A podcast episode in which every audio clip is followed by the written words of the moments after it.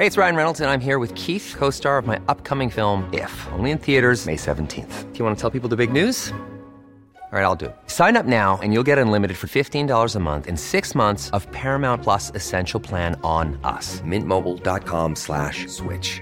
Upfront payment of $45 equivalent to $15 per month. Unlimited over 40 gigabytes per month. Face lower speeds. Videos at 480p. Active Mint customers by 531.24 get 6 months of Paramount Plus Essential Plan. Auto renews after 6 months. Offer ends May 31st, 2024. Separate Paramount Plus registration required. Terms and conditions apply if rated PG.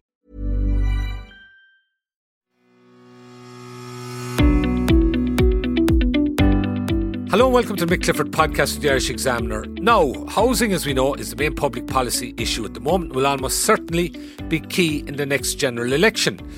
The crisis around housing is impacting on society in a whole variety of ways right now across all generations. But what is to be done?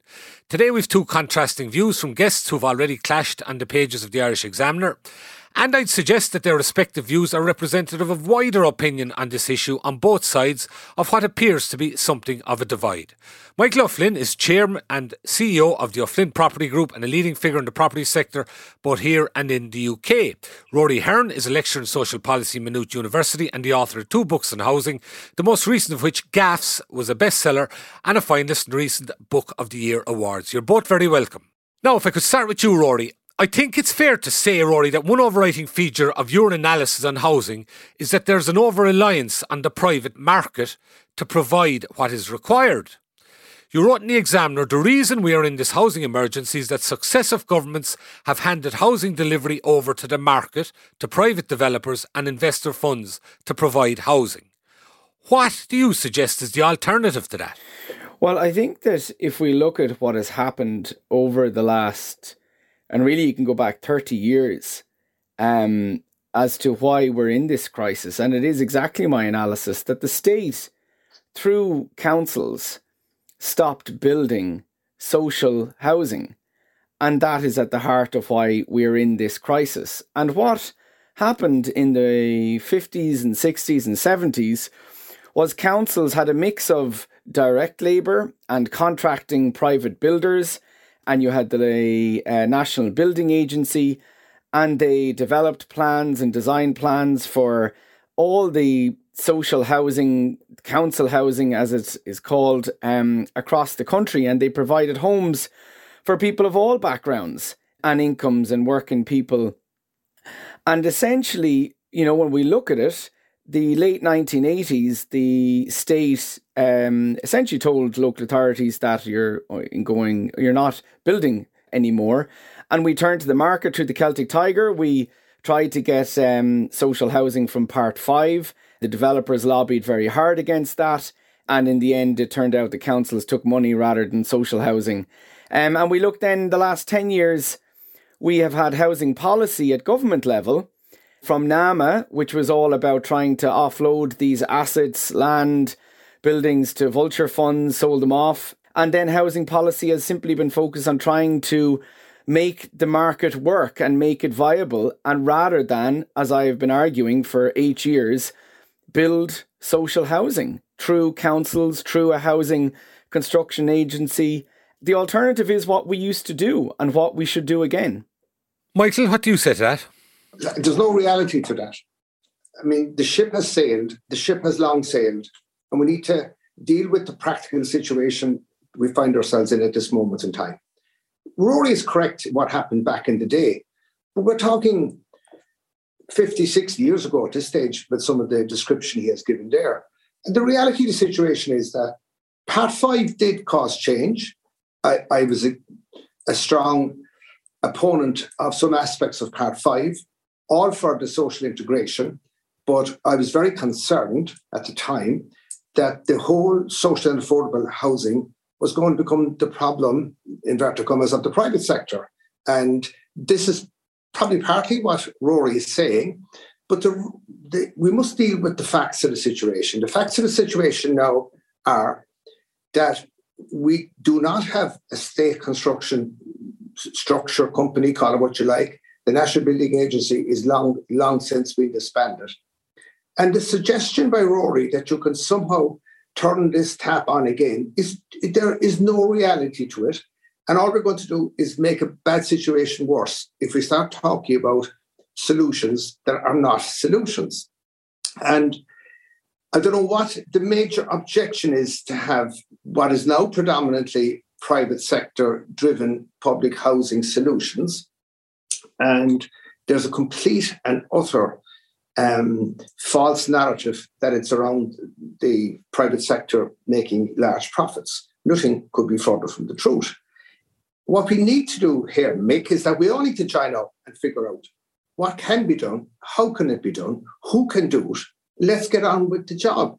Not talking about something that can't be done, that will take 5 years, 7 years to set up. And in the meantime, we have a complete collapse. And obviously, we can discuss some of the detailed issues that Rory, referenced there. But my reaction to what he's suggesting is no reality to it. It won't happen. It'll make a bad situation worse. Okay, and just to point out to listeners who may not be totally across it, when we talk about Part 5, what we're talking about is a system that came into being, it's over 20 years ago now, whereby it was Part 5 of the Planning and Development Act 2000, I think, whereby when developers built a development above a certain size, they were obliged to sell to the local authority 20% of housing for social or affordable housing. This became the new way of providing social housing. Rory, to be fair to what Michael O'Flynn is saying there, I mean, we were living in a totally different time. And to some extent, what you're saying, turning back the clock might appear attractive, but is it practical? Well, this is the question. And if it had been done 5 years ago, as I was advocating, we wouldn't be in as bad situation we're in.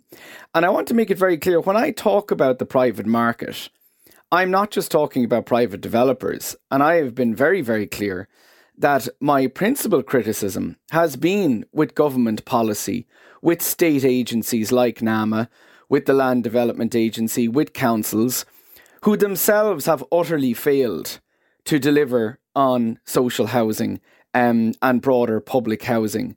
And also, the other part of the market is, of course, the private landlords. And social housing policy, again, which I highlighted when it was started in 2014, 8 years ago, was a completely flawed approach because it said, we'll give subsidies to private landlords to pay for social housing tenants and we won't build social housing anymore. And when you look at the rental crisis, a third of private rental tenancies are social housing tenants. So the state itself has become the biggest purchaser or the biggest Rory, could I stop you there one sec? And adding huge pressure. No, this is really important because the point is, at what point are we going to say policy isn't working? We need to make a dramatic shift. You know, the bit of the, I would disagree with Michael saying I'm not connected with reality. I don't think the private market is connected with reality or is government policy because they're just continuing and we will see this crisis continue unless we make a major, major shift. Rory, can I stop you one sec? For example, I mean, fair enough in terms of things that may have been done that way in recent years, but starting from here, the idea of a state building agency, is that practical? I think it's one of the key policy measures that we need to develop alongside, and I've made this very clear, and I don't like being caricatured as being saying I'm against things like, home ownership, or I'm against the private involvement in housing.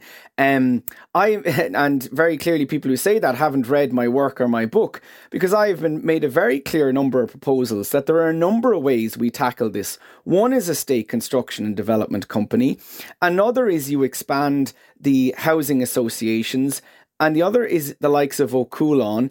And as part of that, we build affordable housing for sale that people can actually buy. But I think if we look at it, if we don't do this, and if we don't contract a state construction company and the builders from the private sector, I have no problem contracting private builders to build public and affordable homes. We are going to be in a situation where I know when we look at it, we're saying we don't have the capacity in terms of construction workers. So where are we going to get it from? We know there's workers overseas. There's workers who are here who are not in construction. If we gave them permanent public sector contracts that would cost, that would actually mean it would be an investment. People would continue to work in the construction industry rather than it going through boom and bust. And I think it's not about Michael saying, oh, this is the end of the private construction industry or the private sector. It is not. But what it is about more of a balanced housing system where the state and the public sector does play a significant bigger role. Well, Michael hasn't said that now, Rory. Michael is being absolutely practical in saying to you, we have to solve this problem. I predicted a housing crisis 10 years ago because of where we were going, 2012. I felt all the hallmarks to me were, and I predicted it publicly at the time, that we were going heading for a housing crisis because we weren't providing for the future, and the whole NAMA model was not, despite what people might think, was not actually planning for the future because they had a remit to get back money. They hadn't a remit to provide for the future requirements of this country, unfortunately. It was a remit issue at the time. But you say, get the state structure to provide affordable housing. How do you think that will be more affordable than what is actually happening today? Because I'm saying bluntly, what you're suggesting can happen, won't happen, is, and please tell me, how many thousand units do you think the state company could build and how quickly could they get off the ground?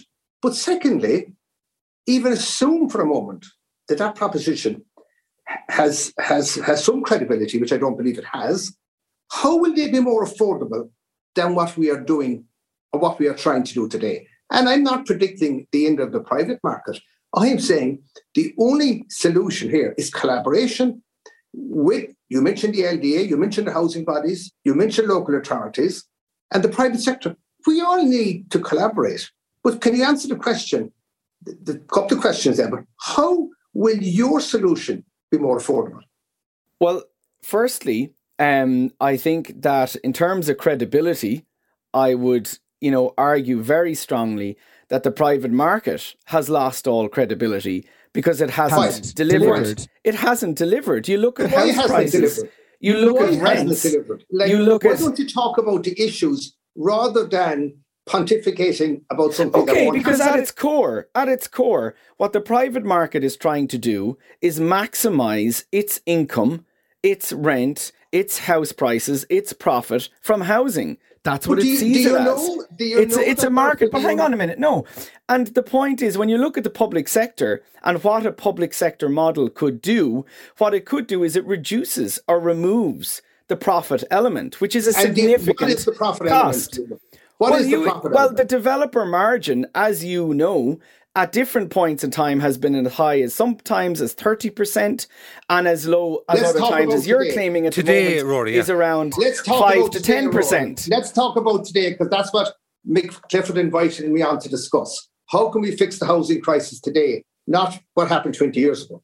I'm not saying 20 years ago, but I gave you an example when we were talking the other day of, a private, one of the largest developers in the country that returned over 100 million to its shareholders in profit. Yeah, but I answered you. I answered you on air. That's what you failed to put out when you put your proposition, is that the profit margins of those public companies are somewhere between 5 and 10%. So we're like, you didn't talk about the scale of the operation. You talked about a quantum of money, and I don't even know how you got those figures to come up with your result. But the reality is, at the core, you can make the public companies. Results are published. You have access to them at the same way I have. And I can tell you, they're probably more profitable than any of the private companies because they don't have the cost of funds issue. So your suggestion here of profit, you mentioned 30%. I wish it hasn't been anything near that. And I've always said, to fund something, it needs to be 15%. But the reality is we're probably closer to 10% to get it funded and get it done. So where is the big cost saving that's going to bring more affordable product, leaving aside for a moment whether or not it's practical? Where is that profit saving? Where is the cost saving going to come to make it more affordable? Can I just come in there, Rory? Just to clarify one thing, Rory. What Michael suggests there about profit margins, do you accept that? Because it is a figure that I've heard a number of times elsewhere. Do you accept that it is that figure between 10 and 15%? Well, we don't know. That's the point. We don't know. And we need to know. Because you mentioned the public company. You mentioned a public company. Am I wrong in what I told you about the public company profit results? But we don't know. We know that what they return to their shareholders. We don't know in terms. Are you suggesting the public companies aren't properly reporting? No, I'm saying we know the money, the profit, that it returned to the shareholders. We don't know going through its accounts exactly where, you know, the money was made. Was it made off the sale of housing? Was it made off the difference in terms of land? Well, at the end of the day, you have to talk about the overall profitability of a company. Yeah, no, but you know you do. But the point is, when you ask, where does it come in terms of saving and housing for the public sector? The first thing is the land. The land should be at an affordable basis because it is publicly owned land. So you don't have the same land costs, and particularly in an inflated market. You can reduce... Why is it publicly owned land? There's no such thing as free land. But... the whole point, though, is when in sector, a point there, Rory. Sorry, land, a point there. Costs. I'd suggest, Rory. I mean, ultimately, in the first instance, are we talking about the difference between the state contracting developers like Michael here to build public housing, or are you suggesting that the alternative, to have a state-owned company, is more viable, will be more productive, and will build more houses at a more cost-effective rate? I think that we need to both contract the private sector to build, because clearly they're the ones who have the capacity right now. And I think we need to start building our own public capacity as well in a state home building agency that over time would give us a sustainable source of provision of affordable and social homes. It's not going to be done overnight. It would take time, but it's an essential part. And I do think the other areas that we haven't touched on are things like tackling vacancy and dereliction, which is a huge source of potential homes. Again, part of the market that should be tackled. Michael, sorry, okay. No, I think to be fair. Want to suddenly arrive. Let's not move away from this until we decide and discuss it.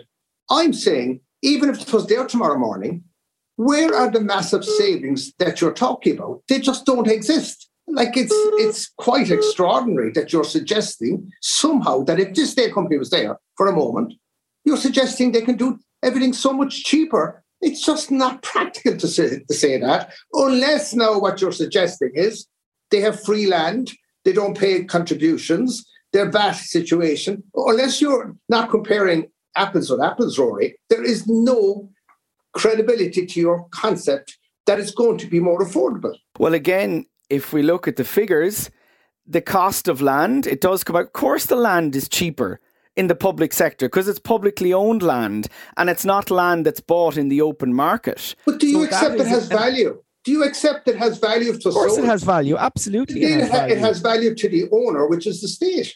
And the value is building a permanent supply of public housing on it. The other aspect is finance costs. The private sector has a much higher cost of accessing finance than the public sector, which can borrow at cheaper rates and which also currently has a huge surplus. So it's actually cheaper in terms of that input cost. And also, but I want to point, it's not all, Michael, it's not all about cost as well. And it's not all about what is the cheapest form. We also have to guarantee housing delivery and guarantee homes. So it shouldn't all be just about what is the lowest cost possible. Investment, you are right that housing is expensive and it will be expensive. And it's an investment. But is all that you're suggesting going to go on the state balance sheet? So is that what you're suggesting? Well, if you look at it, we absolutely can borrow and build, and no different than you do in your private developer model. Why in the Scottish model did they move everything off to housing bodies, for example? And an interesting fact I read recently, do you know what costs 10 billion a year to run the north of Ireland between education and health and all the services?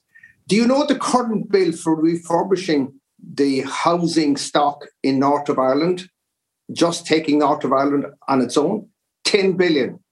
Are you factoring in the increased public housing supply, the less selling of housing, more rental? Are you costing in the long term, leaving aside all the issues like pension and all that goes with that? Are you costing in the reformment down the road? Are you aware of those numbers in North of Ireland?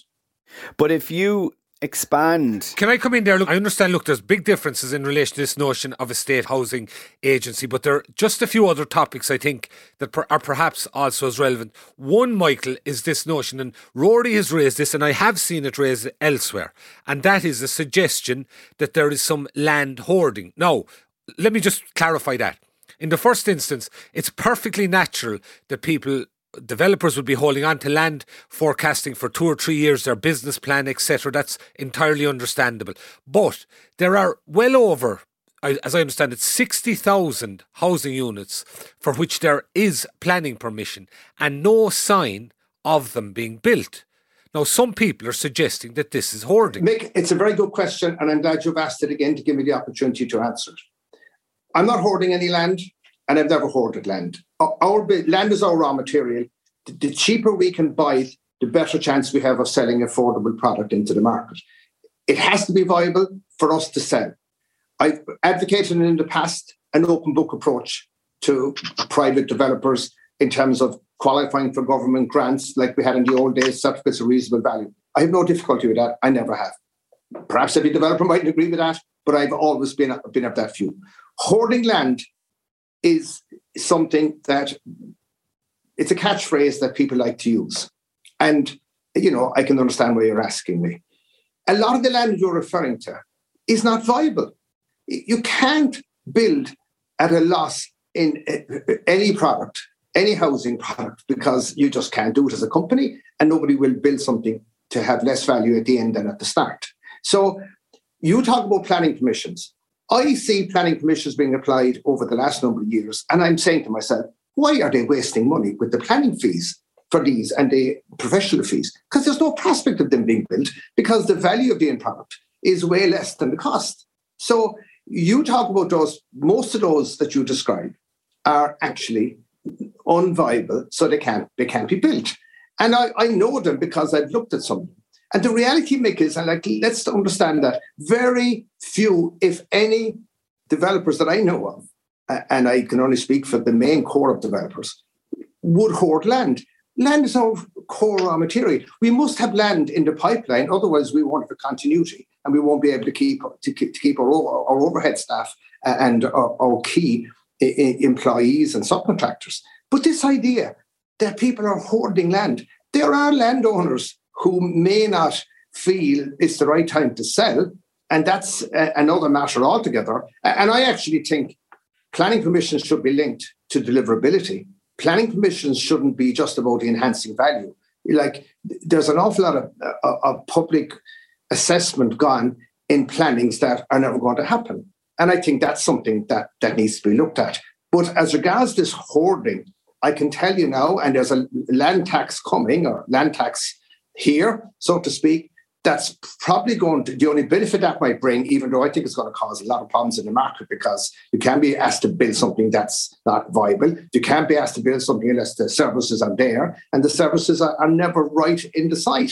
So to answer your question, Mick, this hoarding, people love to throw out the comment, the two words, hoarding land. To me, there's little or none that's viable, and that's the key point.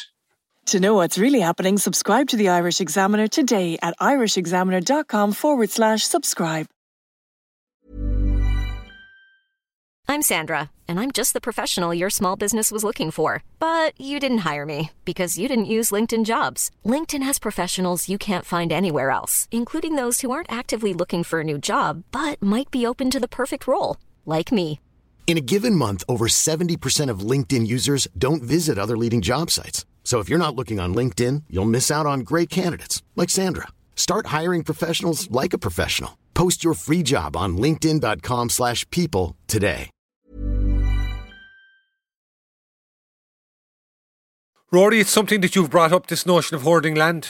Yeah, and Michael there has made the case for why we can't rely on the private market to deliver the fundamental need of housing, because he said there over and over that we can't build housing that isn't viable. And so this is this question. So if it's not viable, and what do we mean by viable? That means that it turns essentially a profit, so that it's viable as a business. And this raises the question, so Are we just going to say if the provision of housing is not financially viable as a business, it won't be provided? And we don't say that with health and education. Absolutely. But you need to look now at the cost, Rory. Why is it not viable? Why 40 years ago, and I'm over 40 years at this business, was it possible to build houses that people could afford? Back then, Rory, we had VAT at 3%. Now it's 13.5%. We had enough land zoned in the right places that could be delivered. For your average couple, I use the expression often that the garden nurse could buy a house. The kind of people that can buy a house today is just extraordinary in a country like ours that's supposed to be so economically successful. So I would say to you that you need to look at the cost base. You need to look at why is land what it is? Why aren't we providing the infrastructure, the land that needs to be provided? And Rory, if the public systems want to overpay for housing, they get all the housing in the world that they need. So you're trying to say the private developers won't do it. The private developers can only do it if it's viable. You start looking at the costs. There's no VAT in North of Ireland. There's no VAT in the UK. We've 13.5% here. Can you imagine how viable a lot of the projects we have if the VAT up to a certain level was, which we're passing on to the consumer, was taken away? In a lot of the European countries, you don't have VAT like you have here. So like you're talking about, let's go to health route now or whatever it costs.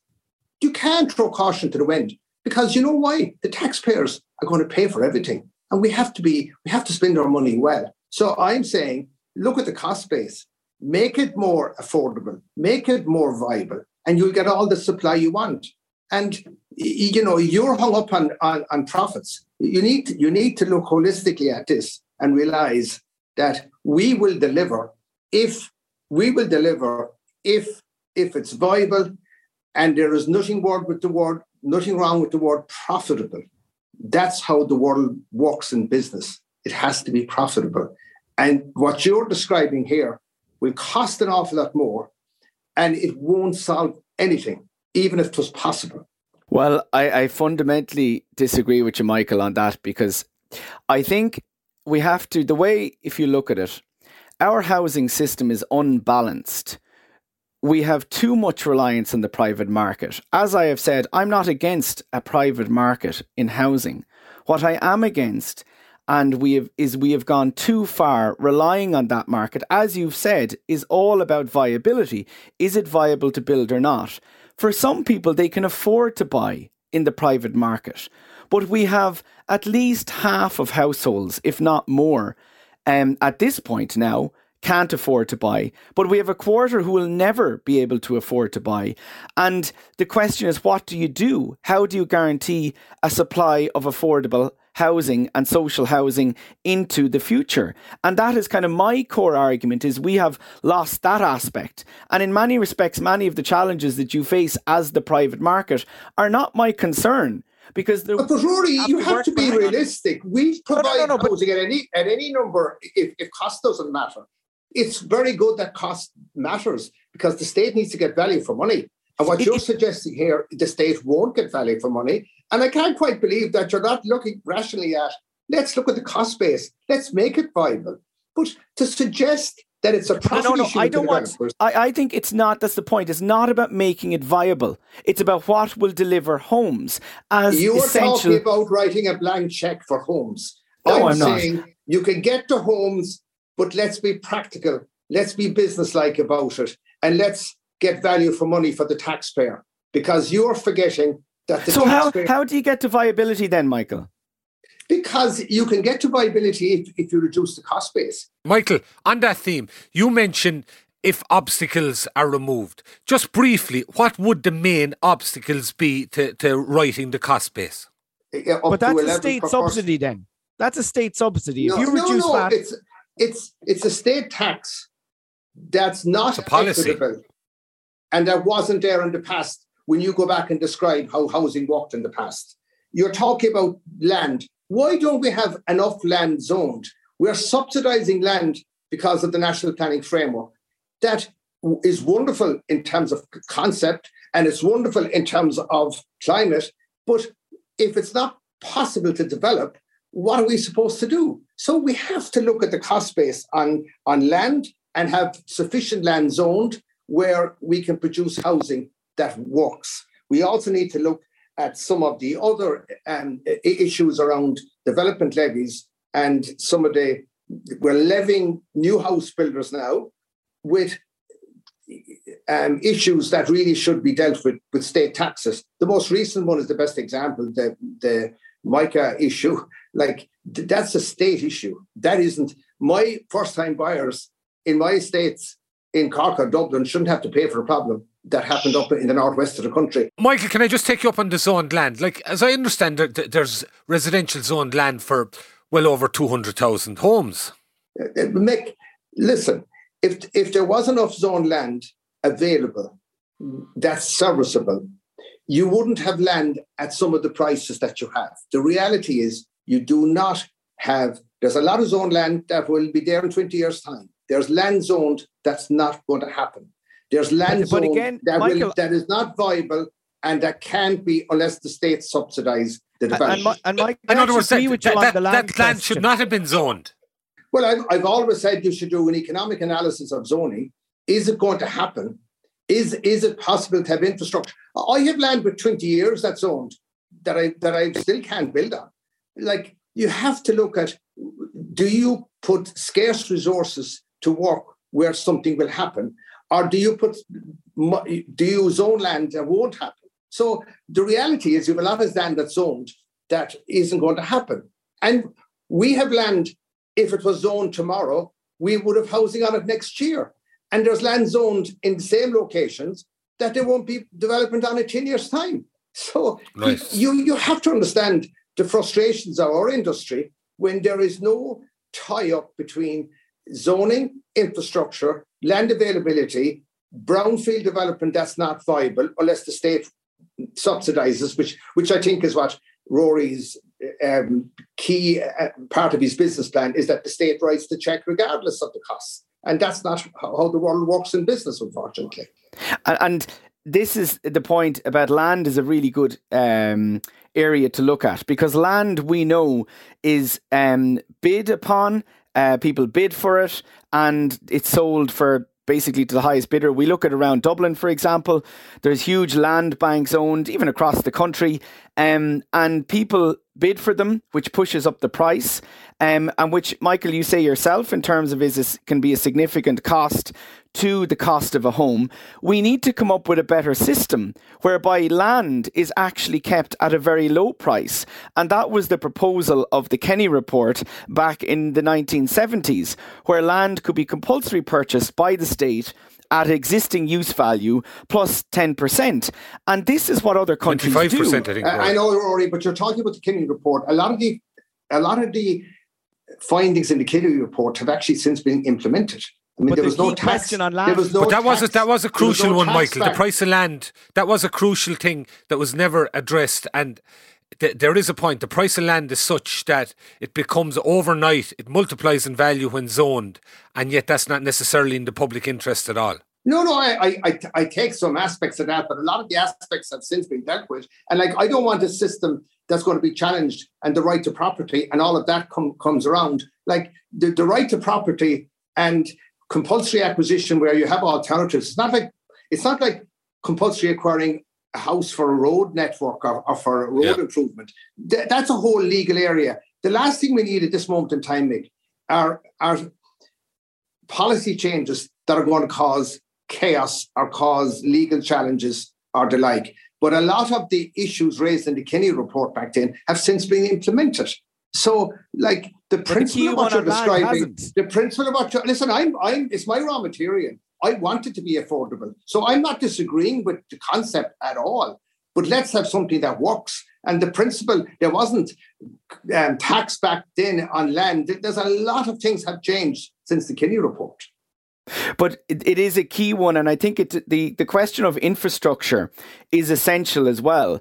And the state hasn't invested, and this is where I come back to, it hasn't invested in ensuring infrastructure like water, wastewater, transport systems, makes land usable. And this is an issue that is there. And it comes back to our whole investment model as a state, where low tax, low public investment. And when you don't have public investment in infrastructure, this is part of the problem. And it does come back to that. But I think... And I agree with you on land. Land is a key constituent. If there was more strategic thinking done about zoning and infrastructure, availability and all of that, you'd have a lot cheaper land, to put it bluntly. And that hasn't happened. Why hasn't it happened? We're in the marketplace. We're not the policy deciders.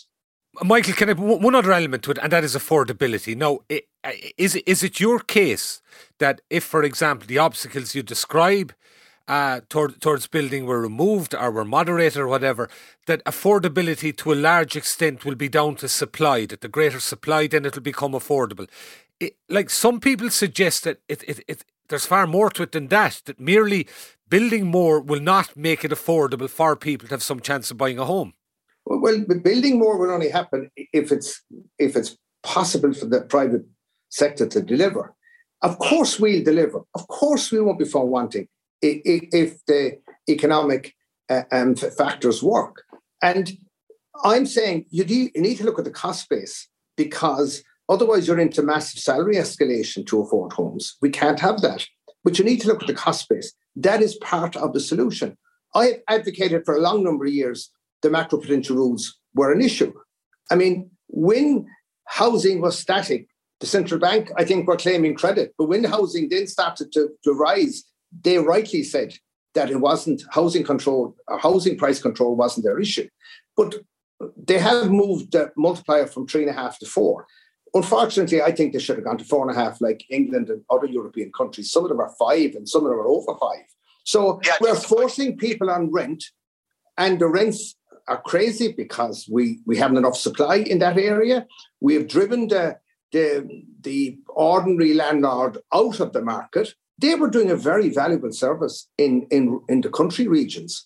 Like, people down the country regions don't want to know about having a house and renting it. That's a big, big loss. In the metropolitan areas, you have the institutional landlords that, unfortunately, people like Rory have been extremely critical of. But I have been saying, and I keep saying it, they provided a vital supply, albeit the rents had to be high to justify the building. But the people who moved into those apartments came from somewhere else. Supply, supply, supply is what we need on the rental side, and it's what we need on the house purchase side. That is the only way to deal. And I promise you now, rents are going up and prices are going up for all the wrong reason. And I can remember way back before the crazy days came about, I was really concerned about my business model because we were pricing ourselves out of business at that time, all being driven by the Celtic Tiger or whatever description you want to put on it. But we were pricing ourselves out of business when our ordinary couple couldn't buy a home. And that's unfortunately has happened. And that is the situation today. So you have to look, like, I can't do anything about the raw materials, like concrete, blocks, aggregates gone up 40% in the last 2.5 years. You have timber went up 90%, but it came back maybe to 40, 50%. But you have a lot of costs that have happened. We've the most highly regulated housing apartment industry, I'd say, in the world at this stage. And we're not going to change that. But we had built to rent, and we've taken it away. Why would you take it away if it's cheaper to build units that can be rented? Like, we need to be practical about some of the strategic changes we make and get away from populist policies that don't actually solve the problem. And that's... Well, Michael, one thing there, Michael... And I hear all these people, and I know Rory calls himself a housing expert, but I hope 40 plus years of building houses, I know something about them as well. I've no doubt you do, but Michael, one thing there, I mean, what you brought in terms of the macroprudential rules you're talking about and in terms of the building regulations, a huge amount of that has come about because of what happened prior to 2008 when things went off the Richter scale altogether. And Mick, I carry no grief for people who didn't build properly. Have we gone over the top in terms of dual aspect and all of that? If you're in a rental unit, I think we probably have. I think build to rent, less stairwells and less requirements that you would have for someone buying an apartment wasn't the worst thing in the world. But the macroprudential rules, we didn't design 100% plus mortgages. They were world financial mistakes, not even Irish ones. But the reality is forcing people, and I know them, they're children of friends of mine who can't buy houses but are paying exorbitant rents, is not the solution either. And a lot of these could afford to pay more in a mortgage, and they're paying a lot more in rent. And they're expected to save at the same time. So we got to be practical here and take out a sheet of paper and figure out how can this work. We are not dealing with it in terms of viability on one side and affordability on the other. And it is complex. But you know what? It can be fixed.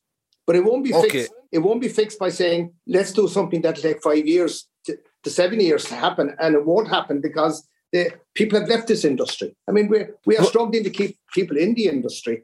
And what Rory is suggesting is just won't happen. So we're going to make a bad situation worse. Okay, Rory, just those two issues. First of all, in terms of the mortgage rules, macroprudential rules, which just to let people know we're talking about, the multiple of your salary that you're allowed in terms of applying for a mortgage. And the other element, Michael's point, and I have heard it before, that if the funds weren't there to build those build-for-rent developments, particularly in the likes of Dublin and Cork to a lesser extent, they simply wouldn't have got built because of the problems with funding.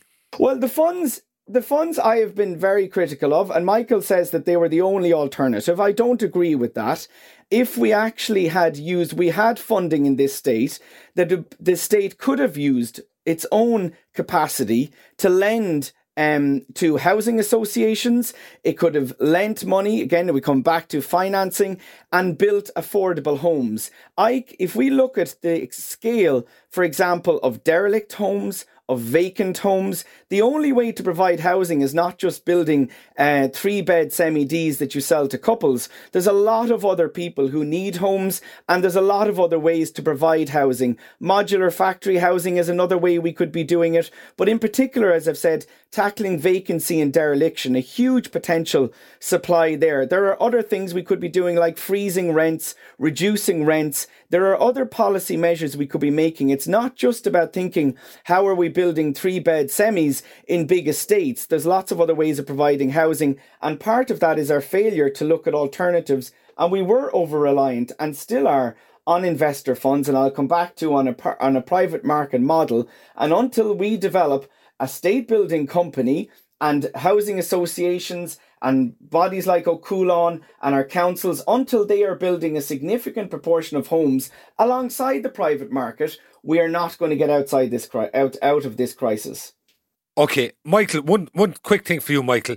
In terms of public housing, I've seen a couple of cases recently where tenders were put out and it would appear that they're simply not attractive to developers for any kind of large-scale public housing developments.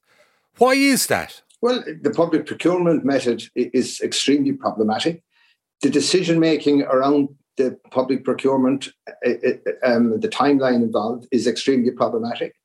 And it's some of these tender requirements in a time of inflationary costs makes it impossible to predict or to price something. And people just don't want the risk.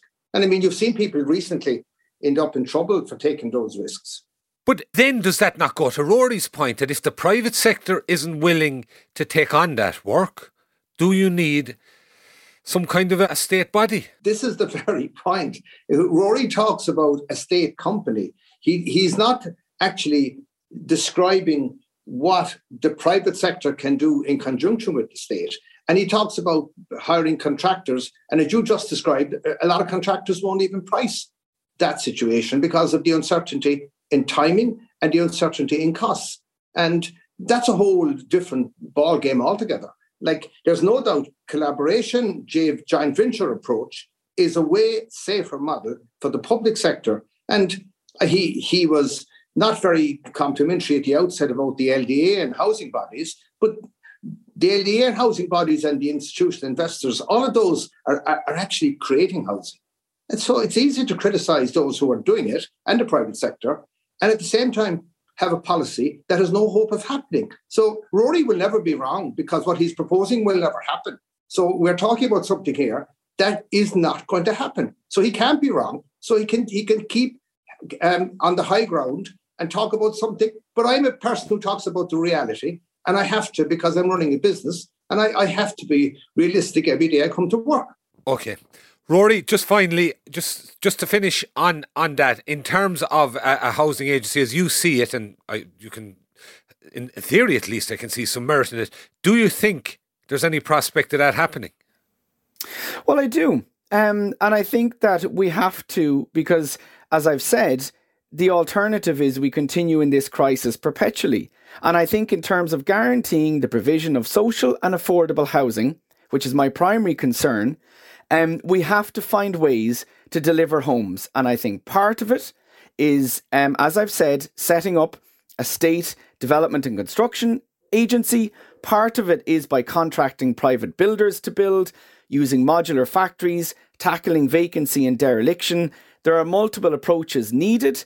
And so that's why I think it is, whether, this government is going to do it, maybe it's going to be the next one. But I think we need to continue to have this discussion, and we need to continue to find the solutions to build actually affordable homes. Rory's business plan has no regard to cost. That's his strategic plan. No regard to cost. That's not the world I live in. Okay, well, you've made that point, Michael, in fairness. And look, everyone's trying to do the same thing, and perhaps underneath it all, on some level, there may be more that unites you than divides you. Unfortunately, in terms of this discussion, we've gone way over what's usually our allotted time, and I'd like to thank both of you very much for contributing to this. Michael O'Flynn and Rory Hearne, you're coming from different positions, but in fairness, the only way to get through these things is to talk them through. I'd also like to thank our engineers on this podcast, Jim Collin and JJ Vernon. Thank you, folks, for listening, and we'll talk to you soon.